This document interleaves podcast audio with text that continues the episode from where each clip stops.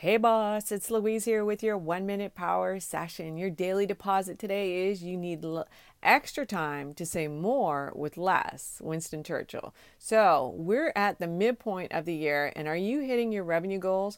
Goals are great coming from a sales background because I re- was responsible for the Southeast revenue goals. What works when setting goals is to start with what you can control. Whether someone buys your product, coaching, or service is hard to determine.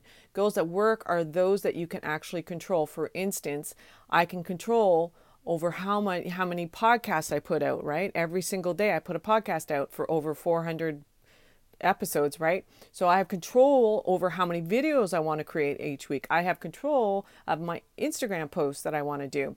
So at corporate, we had a sales goal, but it was backed up by how many calls they did per day because we knew that seven touches, six or seven touches would create a new account. So as you can see, these types of goals will support your revenue goals. Do you see how that might work for you?